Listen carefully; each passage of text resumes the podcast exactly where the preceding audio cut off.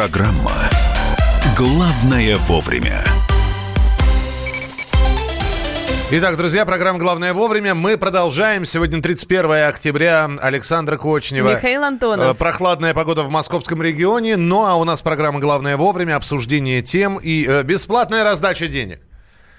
Вот так вот. Я должен вот это вот сделать, наверное, окно и посмотри на эту очередь, которая уже выставила, э, выстроилась под окнами редакции. Я вчера видел бесплатно, ну как очередь уже, которая выстроилась за бесплатными колонками, да, от э, э, Яндекса. Э, Люди приносили старую технику и получали бесплатную колонку. Здесь мы сейчас будем говорить про бесплатные деньги. А, У меня есть справка небольшая, но перед тем, чтобы вы понимали, о чем идет речь, Александра сейчас расскажет.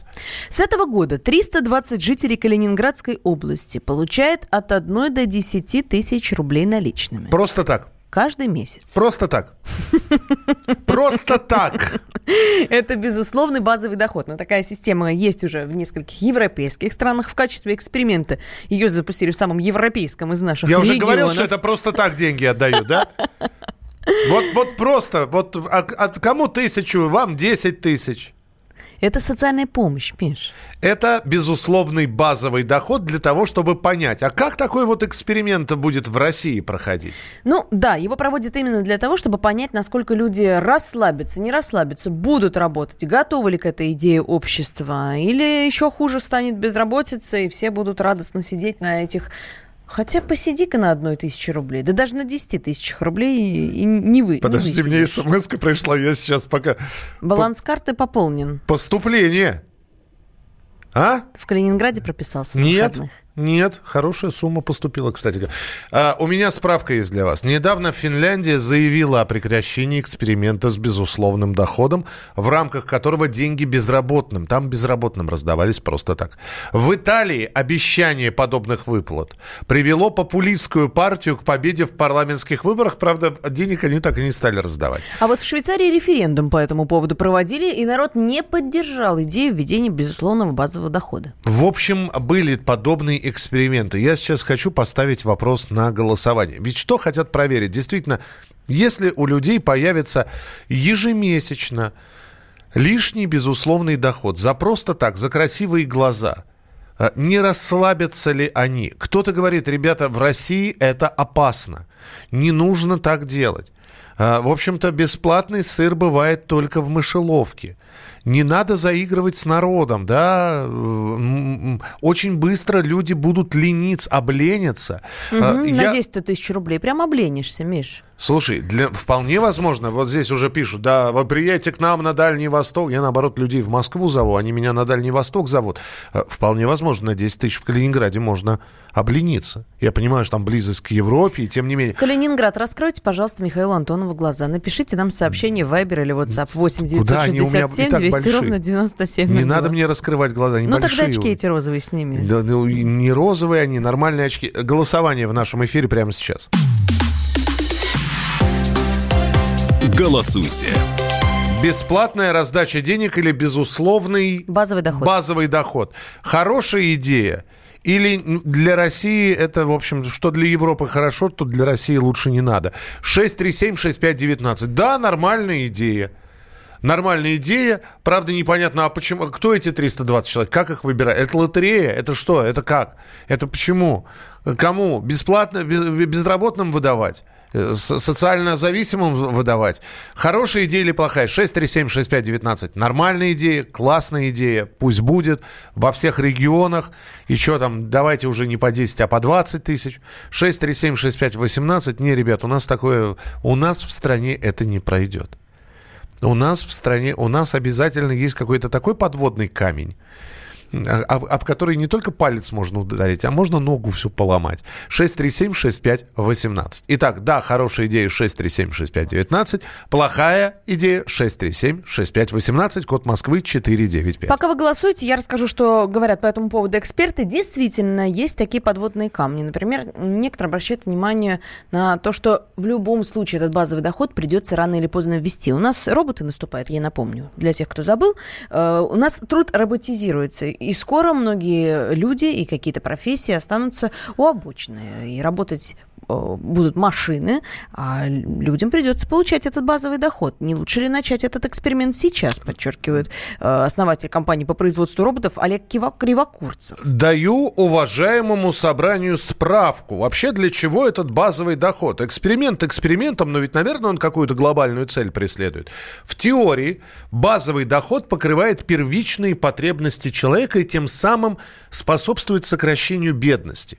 А сокращение, бед... а сокращение бедности выгодно для всего сообщества, потому что снижает уровень преступности, а также прерывает порочный круг, когда на пособиях по безработице сидят уже по три поколения семей. С другой стороны, главный риск у этой идеи есть. У людей в принципе исчезает желание работать. Но если деньги дают просто так, нафига мне работать? А вот экономист Никита Кричевский еще один риск видит, помимо того, что люди э, не будут хотеть работать, он видит вот такой подводный камень. Ему кажется, кажется, что в таком случае бюджет будет настолько сокращен, что государство не сможет остальные какие-то пособия выплачивать. Не, не будет бесплатного проезда там, в транспорте, например, не будет бесплатной медпомощи. И людям на эти 10 тысяч несчастные придется себе покрывать вот такие, например, траты. 8, Такой есть риск. 8 800 200 ровно 9702, телефон прямого эфира. Дмитрий, здравствуйте. А, доброе утро, Дмитрий Красноярск. Вот у меня есть знакомый экономист, у него доход растет примерно 10-20% в год. И вот он эту теорию мне уже второй год рассказывает, вот то, что вы сейчас подняли этот вопрос. Прямо на бумаге мне расписывал, я уже спорил, он мне доказал все-таки, что вот он говорит, даже на семью выдавать по 3000 рублей, это называется, как он говорит, принцип вертолета, когда деньги разбрасываешь, никогда их обратно не получаешь. Это сделано для того, чтобы экономика взбодрилась, то есть начнет двигаться торговля, э, логистика и так далее. То есть он говорит, по 3000 выдавать, бюджет даже не заметить, потому что бюджет просто переполнен деньгами. Вот, угу. То есть он поддерживает подняли. эту историю? Он говорит, если это будет делать, а так и делают иногда, то есть э, накачивая регионы, Дальний Восток, он же практически э, особо работы нет бюджетной, туда загоняют огромные бюджетные деньги, как называется, когда КАМАЗы ходят по стране, вот обратите внимание. Вот, и то же самое он уже второй год мне, ну, просто рассказывает, когда мы встречаемся, что по 3000 рублей на семью выдавать мы, может быть, не заметим, вы, я, а другие семьи сильно заметят. И а, экономика просто оживится. Это вот он в этом уверен. То есть он прямо объясняет на бумаге это все. Поэтому это все должно заработать. Вот такой ответ такой. Принято. Так, интересно. Спасибо. 8 800 200 ровно 9702. Э, значит, э, отличная идея. Наверняка впрок кому-то денежка придет. Э, главное, чтобы возвращать не заставили. Базовый доход – это на выживание, чтобы с голоду не помереть. Минуточку. Базовый доход дается абсолютно разным людям не только тем, не только социально незащищенным группам. Об этом вообще речи не, не идет. Да, в Финляндии хотели безработным давать, а во всех остальных странах давали вот просто всем. Ну, в Но ну, Калининградской в... области этот эксперимент, который сейчас запустили, действительно, он не учитывает ни социальный статус, ни возраст, ни пол. У человека может быть две, у человека может быть две работы, у другого, людей. у другого человека, который получает этот базовый доход, может не может, может ну, не наверное, быть когда будут систему вводить, наверное, как-то это ну, не лотерея должна выбирать. Ну, опять же, не совсем понятно. Либо давать всем, либо... Ну, понятно, что сейчас в качестве эксперимента 320 человек выбрали. Что это за люди? Откуда, почему именно их? Кто-то сейчас в Калининграде сидит и говорит, а почему не меня? Э, главное, чтобы возвращать не заставили. Уровень бедности сокращает работа. За тысячу в месяц люди развратятся, конечно, а вот за миллионы милиционеры и чиновники остаются кристальными. Подождите, давайте мы сейчас... Ну, опять же, можем обсуждать сейчас чиновников которым этим, 10, этим чиновникам 10 тысяч, как бы, значит, мертвому припарка. Им, им они и не нужны. Вот Наталья как раз об этом рассуждает. Слушайте, пенсионерам надо, у, у кого пенсия 10 тысяч, а молодым, способным работать, надо дать работу. 8 800 200 ровно 9702. Александр, здравствуйте. Здравствуйте. Да, слушаем вас. Например, надо как в Америке. Я прожил там 18 лет. Там э, э детям, э, семьи, кто имеет несовершеннолетних детей, в конце года дают по 3,5 тысячи. Там э, компании богатые платят налоги, с которых бедные получают. Почему нам бы с «Газпрома», там, с нефти, золота, с бриллиантов не иметь каждой семье, там, допустим, по 10 тысяч долларов? А какие компании год. платят американские? Ну, просто интересно. Ну, вот как? Вы в каком городе жили? Ну, возьмите Уолт Дисней. Уолт, Уолт, построил, вы, ну, построил за счет э, налогов э, городок спортивный. Так.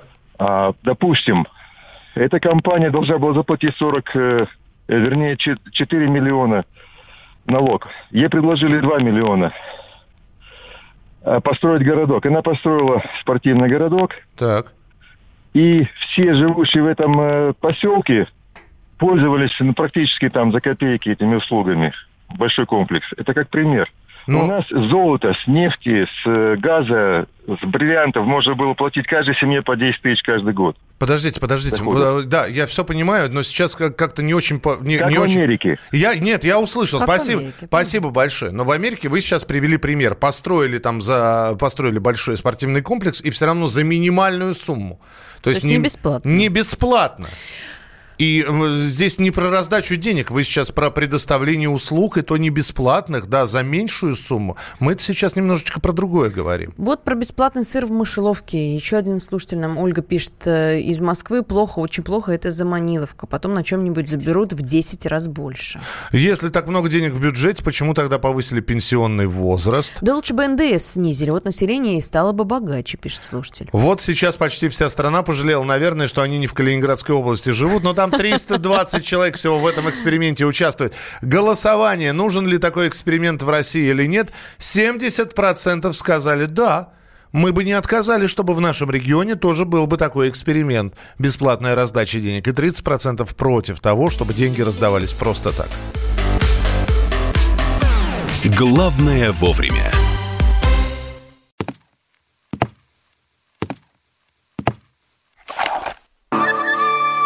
Это была тяжелая неделя. Хороший. Ребята, давайте жить дружно. Плохой. Понимаете, не признавали у одного кандидата подпись его родного отца. Злой. А вот что у нас в России, вот что у нас в России. Бред, да? Николай Платошкин подводит итоги недели. Каждую пятницу на радио «Комсомольская правда» в 6 вечера по Москве.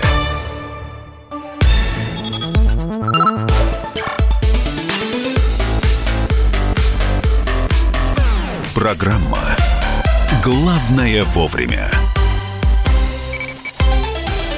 С началом нового учебного года недели не проходят без того, чтобы где-то не случился какой-либо случай, происшествие или инцидент. Один из последних нашумевших случаев, это когда задержали мальчика, который готовил, э, в общем-то, чуть ли не бойню в школе устроить.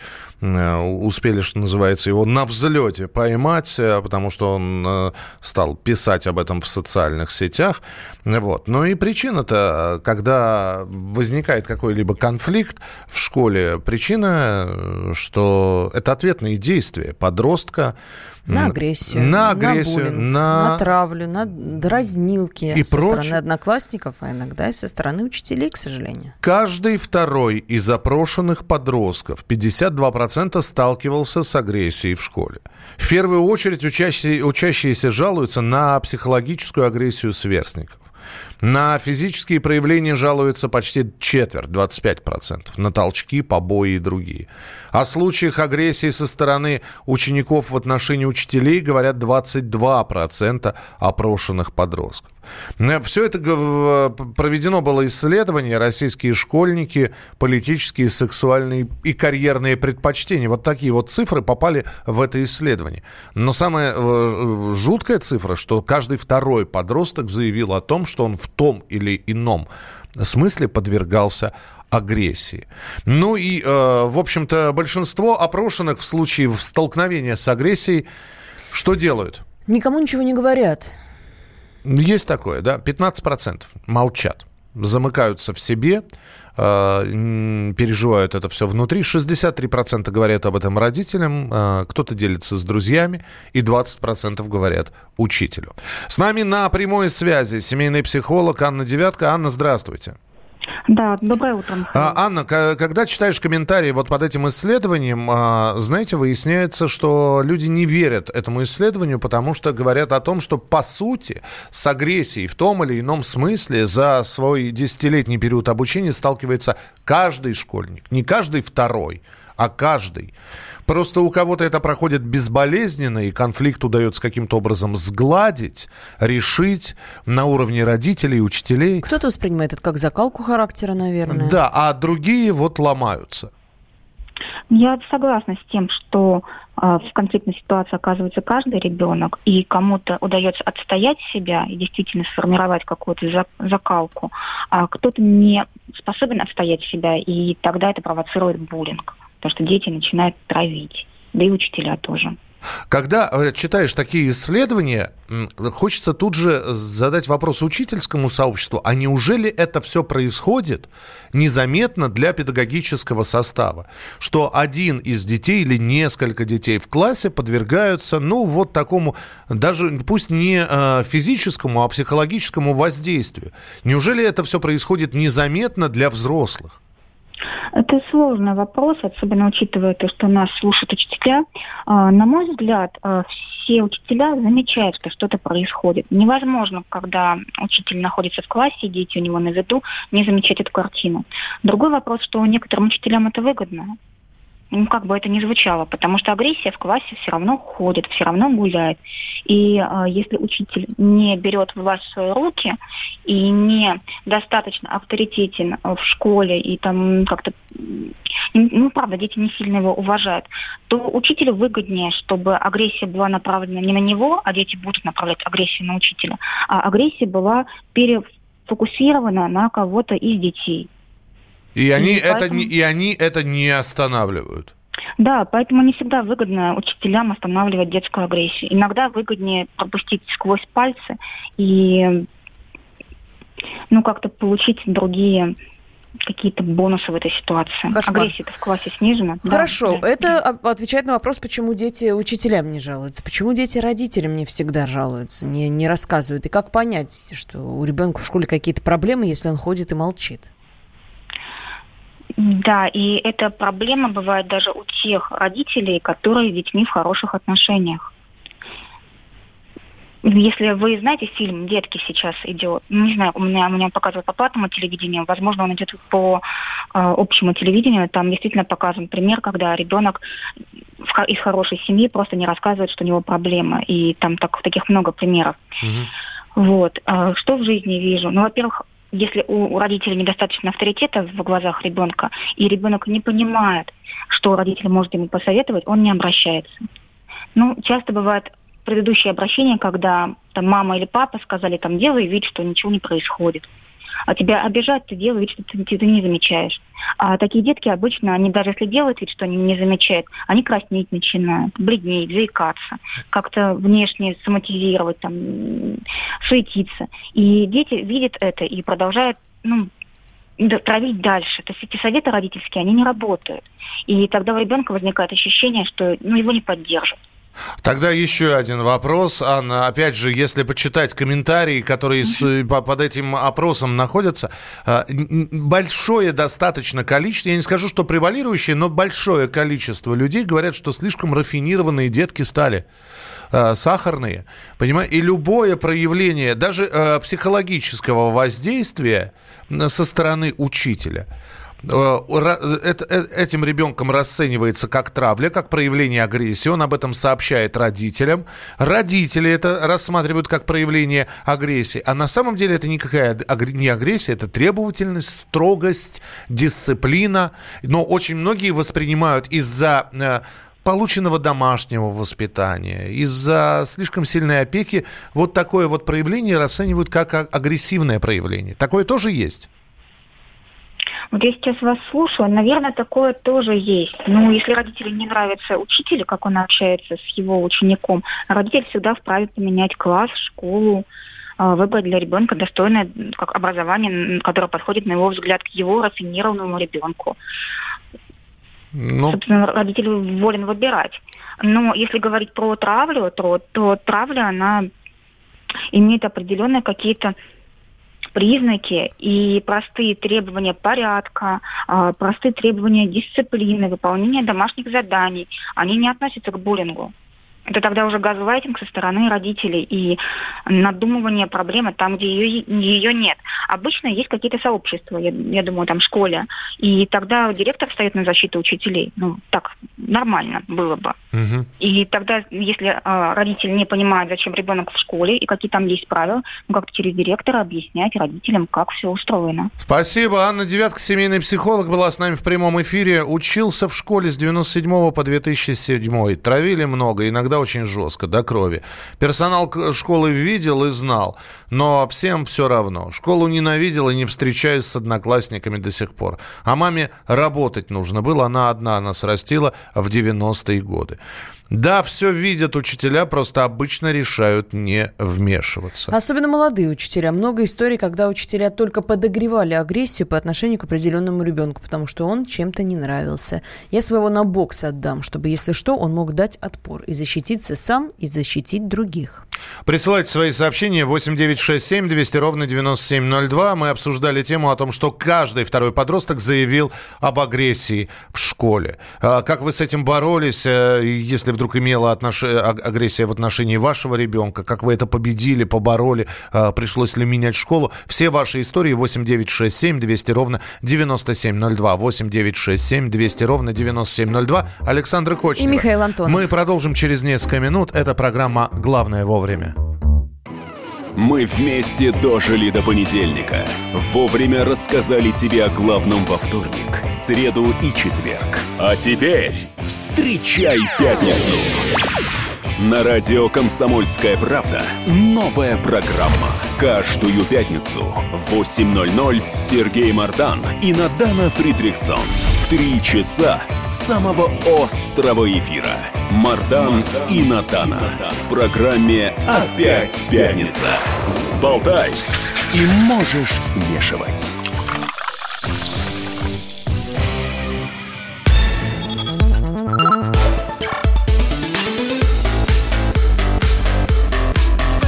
Программа «Главное вовремя». Это прямой эфир программы «Главное вовремя» Александра И Кочнева. Михаил Антонов. Мы продолжаем. Россияне стали отказываться от услуг фрилансеров. То есть э, от услуг тех людей, которые являются самозанятыми. Вот именно, новое модное слово же Да, есть. самозанятый. Самозанятый – это а, э, парикмахер. Например, прийти к парикмахеру или вызвать парикмахера э, на дом к себе. Это а, репетитор. Это няня. Чаще всего ты удивишься, обращались э, к самозанятым таксистам-частникам. На Да. втором месте массажисты и медсестры, это почти 12%. Частная служба автосервиса, это 10% э, россиян воспользовались. Шили одежду у портних надомниц э, или чинили обувь в частных мастерских 9,5%. Э, Сантехников самозанятых вызывали 9% россиян. Далее идут э, ремонтники бытовой техники компьютеров, сиделки, бэбиситеры и уборщицы. Итак, а, я сейчас, опять же, запускаю нашу систему голосования для того, чтобы понять, а, правда ли, что россияне стали меньше а, платить за услуги, предоставляемые сам- самозанятым, меньше к ним обращаться стали. А, Наша система голосования подключена. Голосуйте. Обращаюсь регулярно. Стрижка ли, пошив, репетитор, няня, на- э, приходит женщина убираться специально не от фирмы, а просто нашла по знакомству. 637-6519, то есть услугами фрилансеров, самозанятыми я пользуюсь. 637-6519. Нет, не пользуюсь, никогда не пользовался. Или когда-то пользовался, а сейчас отказался. 637-6518. Итак, 637-6519. Да, чиню у дяди Васи машину. Не в фирме в какой-то, а именно у дяди Васи в гаражах. 637-6519. Нет, никогда не пользовался и не пользуюсь. И, и- или пользовался, но отказался. 637-6518. Код Москвы 495. А с нами на прямой связи президент Российской ассоциации развития малого и среднего предпринимательства Александр Иоффе. А, Александр Давидович, здравствуйте. Здравствуйте. Александр Давидович, а, вы можете прокомментировать, что россияне стали э, отказываться от услуг фрилансеров? Доля людей, которые пользуются ими, пользовалась услугами самозанятых, упала почти до половины. Это Российская Академия Народного Хозяйства и Госслужбы такое заявление делает. Ну, я, честно говоря, не, знаком в деталях с этим исследование, до какой степени оно репрезентативно, как говорят социологи. Э, Поэтому трудно оценить. Э, Интуитивно мне кажется, что это все-таки не так. Хотя возможно, что какая-то тенденция есть, учитывая, что, в общем, народ богаче не становится, а наоборот, даже по официальным данным, э, значительная часть имеет меньше доходов, чем было раньше. Так участников-то подешевле поди будет. Каких участников? А, участников, которые оказывают услуги? Да, конечно. Да. но, а к ним Да, обращаться, дескать, дешевле. Да, но дело в том, что э, их, их почти не видно. Мы, так сказать, арифметически знаем, что их много миллионов, да, самозанятых. Это тех, которые и зарегистрировались, и те, которые еще не зарегистрировались, и, скорее всего, и регистрироваться не будут еще длительное время. Хотя, конечно, государство предпринимает все усилия, чтобы всех вывести из тени на Божий свет. Да, что касается самозанятых, здесь же было сделано а, очередное заявление, что, э, значит... э, Почитали количество тех, кто зарегистрировался Да, уже. и э, налог для самозанятых хотят ввести еще в 19 регионах России. Это предложение Минфина. Я не знаю, а вот э, введение этого налога, оно количество людей, которые занимаются вот э, э, частным бизнесом и являются самозанятыми, и, их не сократится? Нет, нет, не сократится. Общее, общее количество, я думаю, не сократится. А другое дело, что постепенно, конечно, народ будет переходить, ну, статьи 4 там или 6 процентов, э, это не такой уж страшный налог. А, тем более, что, может быть, платить надо не со всех сумм, которые получишь, а, а только с части. А Вот, народ у нас достаточно изворотливый. Мгм. Но я думаю, что э, э, вот тот удар, который сейчас собирается сделать Минфин по этой идее самозанятых, которая, в принципе, неплохая идея. И я не понимаю, почему для 19 регионов, а не для всей России надо ввести это. Честно говоря, логики не понимаю. Но тут же новое объявление от Минфина прошло, которое, я думаю, сильно подкосит переход э, нелегальных, так сказать, или теневых самозанятых в легальные. Они объявили, что теперь они будут брать тех организаций, которым самозанятые оказывают услуги и платят 6%, должны платить 6%, они теперь с этих организаций будут брать социальные взносы. Понятно, да? Ну да, более-менее. Я, я просто, я да. просто пытаюсь понять, во что это выльется для нас, как для потребителей услуг самозанятых. Ну да, то есть э, мне было выгодно нанять самозанятого, потому что он сам платит за себя. Да, А, я мои- своего А сотрудника тут за него говорят- буду платить взносы в, в фонд социального Да, страхования, да, в да. пенсионный. Да, да, и, и это все начинает терять полный смысл, так сказать, это все взаимодействие. Да. Поэтому это, конечно, ну, учитывая такую фискальную, резкую фискальную направленность, которая сейчас есть в, в правительстве и в финансовых органах, я думаю, что это вообще не очень здорово, и, и в том числе и по отношению к самозанятым. Александр Давидович, еще один вопрос. Я, когда смотрю, например, Инстаграм, а там огромное количество самозанятых. Кто пирожки печет, кто ногти красит Да. э, барышням и так далее. И, Да, да. и выходить на свет, в общем-то, ре- саморегистрироваться как самозанятый, это, эти люди не хотят, им это и не нужно. У них своя аудитория, знаете, это такой мир, мир интернета. Они находят себе клиентов по интернету. Им не нужны ни- никакие налоги и прочее, прочее, прочее. И что их может заставить, а, даже при введении налога, при э, налоговых каникулах, выйти из тени и самозарегистрироваться, не совсем понятно. А, нет, а что, понятно, вот те, кто публикует свои объявления, которые находятся как бы на свету, да, но, но при этом не регистрируются как самозанятые, они могут получить приход э, налоговой инспекции и достаточно серьезные штрафы, когда кончится, так сказать, период, э, период бесштра- бесштрафной работы. Так им же нужно Вот. еще доказать, что я этим занимаюсь. То есть это будут ловить на живца. То есть, допустим, я Ну, конечно, за- да, да. занимаюсь маникюром, меня вызывает Да. человек, я прихожу к нему, я делаю этой барышне маникюра, она достает Да. корочку и говорит, а я сотрудник налоговой. Да, Корочку да, и это наручники сразу.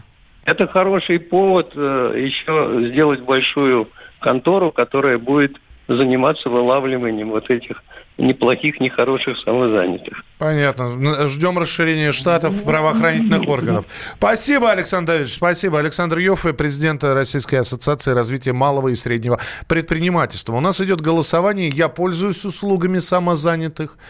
Кто-то для меня пирожки печет, кто-то, я не знаю, собачек выгуливает, а, кто-то, я не знаю, ноготки красит мне. 637-6519. Нет, я не пользуюсь услугами самозанятых, я предпочитаю фирмы, компании, крупные, мелкие, ну, неважно.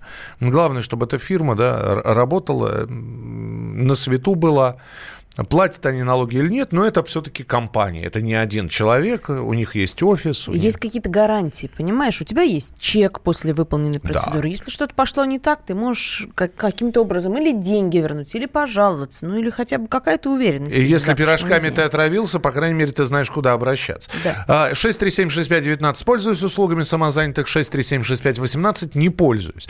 Ну и, собственно говоря, товарищи слушатели, вполне возможно, вы как раз такие услуги оказываетесь Оказывается, являюсь самозанятым, звонят, работа есть. Вот думаю, надо ли регистрироваться в налоговой. Дэйв, но вы сейчас все слышали. Вас могут просто поймать на живца в какое-то время. То есть вас вызовут, вы совершите работу, и как только э, с вами начнут расплачиваться, вам будет предъявлена корочка, вот, попросят документы, а документов-то у вас нет. А вот есть и противоположное сообщение. Здравствуйте, работаю в Москве мастером по ремонту холодильников. Работаю с, э, с сайта, люди стали обращаться намного реже. Это ощущается по работе. То есть это подтверждение Дмитрий. той информации о том, что... действительно стали меньше обращаться. Дмитрий, знаете, вот тут экономисты из э, того же Российской Академии Народного Хозяйства и Госслужбы объясняют, что не потому, что делают эм, э, какое-то поощрение там, тем компаниям, которые работают в белое, а просто меньше стали обращаться обращаться за услугами. Денег у народа меньше, и они просто меньше обращаются за услугами. Вот и все. А здесь говорят, быстро сделают черный список таких лже-клиентов, и все. Я вас умоляю, налоговая будет волонтеров привлекать будет привлекать волонтеров. Вот и все. Какой список-то понадобится? Не верьте этому человеку, он из налоговой, значит. Он с корочкой такой-то такой. Ну, я не думаю, что этот список будет. Э, я вообще три года в монастыре зарплату получаю неофициально. Почему я должен платить налоги? Мне пожертвовали. Я не знаю, как э, здесь э, прокомментировать это. А Я... так можно было? А так можно было. Единственное, да, что в голову, э, в, в голову приходит. Э, как пользовался, так и буду пользоваться. Спасибо большое. Э, это как раз говорит о том, что люди стали богаче, обращаются не к малограмотным кулибинам, а в фирмы с профессионалами и гарантией качества выполненной работы. Это Ольга из Москвы. Э, самозанятые это сложно, просто самозванцы. Ну, я, ясно ваше отношение к людям, которые рекламируют собственные услуги а, в интернете. 60% между тем обращаются к самозанятым и пользуются их услугами. Это теле, наше телефонное голосование. И 40% никогда к ним не обращались или обращались раньше, но из-за чего-то прекратили это делать. 60 на 40. 8 9 6 7 200 ровно 9702. Впереди вас ждет рубрика «В коридорах власти». Дмитрий Смирнов расскажет, что в этих коридорах происходит. Главное вовремя. Лучше и сто раз услышать, и сто раз увидеть. Наш эфир на YouTube-канале «Радио Комсомольская правда». Для всех, кто любит по-разному. И ушами, и глазами.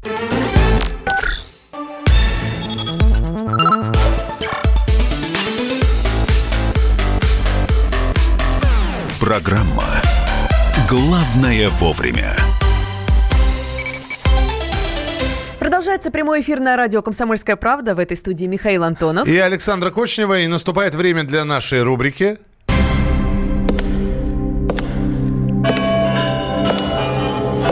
В коридорах власти. На связи с нами Дмитрий Смирнов, специальный корреспондент «Комсомольской правды». Дима, привет. Доброе утро. Дима, но перед тем, как мы тебе будем задавать какие-то вопросы, и ты будешь рассказывать, что происходит в коридорах власти, мы здесь узнали, что рассекречена характеристика на одного из сотрудников, который работает в коридорах власти, я вот сейчас вам характеристику зачитаю, а вы попробуйте догадаться, о ком идет речь. Товарищ такой-то постоянно повышает свой идейно-политический уровень, активно занимается в сети партийной учебы, постоянно совершенствует свое профессиональное мастерство. В характеристике также сообщается, что на учете комсомольской организации управления КГБ товарищ состоит с 1975 года. У нас все, Дим. Там еще в конце должно быть чемпион Берлина по теннису, э, то есть Ленинграда под дзюдо, да, вот это все. А, а также а, в связях порочащих Да. его замечен не был. Э, истинный партиец. Ну, вот примерно так, да. Да, ну, я не знаю, что вам сказать. Вы все сказали уже. Но все сказали, характеристика на Владимира Путина была рассекречена. Слушай, а зачем ее было засекречивать? Просто мне интересно. Ну, я не знаю, может, в то время не полагалось как бы всем подряд знать, что вот человек в теннис играет или там в дзюдо за- занимается. Я не знаю, что такое. Ну, как бы вот. Ну, работа Секретно. такая была секретная, Наверное, понятно. да. Вот. Ну, я не думаю, что сейчас на, на Сашу характеристика где-то лежит в, этом, в открытых доступах. нет? А у Саши примерно такая же. Примерно Да. такая же. Значит, э, связей порочащих ее не имеет. а- а- а Комсомольская организация, в общем-то, органи- состоит. Да, лидер ВЛК, вернее, член ВЛКСМ с 1976 года. Дим, давай про коридоры власти. Во-первых, а, в Чили мы не едем. Никто не едет вообще. Никто не едет. Ша- знаешь, Никто как вот не едет. Путин не едет в Чили. Ша уже никто никуда не едет. Вот примерно так же вчера Так было. и было. Сначала Песков сказал, что ну, а а потом и президент сказал в Чили, что ну а что тогда? И не надо. Я Не напомню, при- в Чили саммит АТЭС должен был происходить, и, и считалось, что именно на этом саммите вполне возможно а, Трамп с Путиным мог- могли бы встретиться и переговорить. Там не только Трамп с Путиным могли переговорить, как говорит в таких случаях Песков, э, так или иначе они будут находиться в одном помещении. Вот. А там Трамп с Си Цзиньпинем планировали не больше, не меньше на этом на полях этого саммита подписать там мировое соглашение, торговую сделку и кон- конец мировой торговой войны. А тут раз и нет никакого Чили. Это я не знаю, что они сейчас делать будут. Слушай- Мы-то ладно, мы в БРИКС приедем, в Бразилию, а куда приедет Трамп? Подожди, а перенос э, в, другой, в другую страну не предна- не- невозможно было совершить просто? Ну, Или я уже не поздно? знаю.